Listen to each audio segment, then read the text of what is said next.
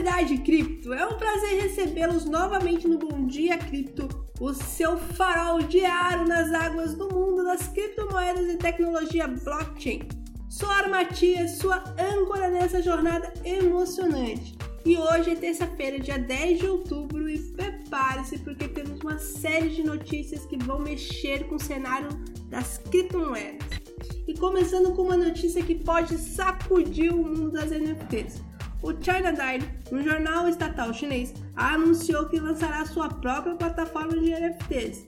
Isso significa que colecionáveis digitais associados a essa plataforma poderão ser vinculados às gigantes do mundo das NFTs, como a OpenSea.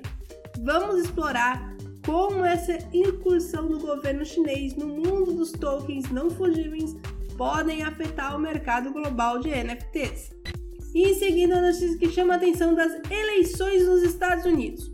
Robert F. Kennedy Jr., um candidato que se mostrou pró-cripto, decidiu deixar o Partido Democrata para concorrência à presidência dos Estados Unidos como independente. Embora suas intenções de voto estejam atualmente em 19%, o movimento reflete o crescente interesse pela criptomoeda na política dos Estados Unidos. Vamos examinar as implicações disso e como a política está se entrelaçando com o mundo das criptomoedas. E por fim, uma notícia que revela como a inovação brasileira está atraindo olhares globais. O Banco Central do Brasil informou que o piloto Drex está sendo acompanhado por bancos centrais de todo o mundo, bem como por órgãos multilaterais e empresas internacionais.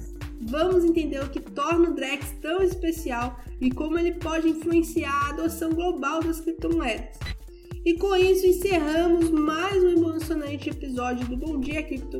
Espero que tenham aproveitado as notícias de hoje e que continuem sintonizados no nosso programa diário para ficarem por dentro das últimas novidades do mercado de criptomoedas e tecnologia blockchain. Lembre-se de visitar o nosso site, o bitcoinblock.com.br, para acessar todos os nossos links e promoções exclusivas.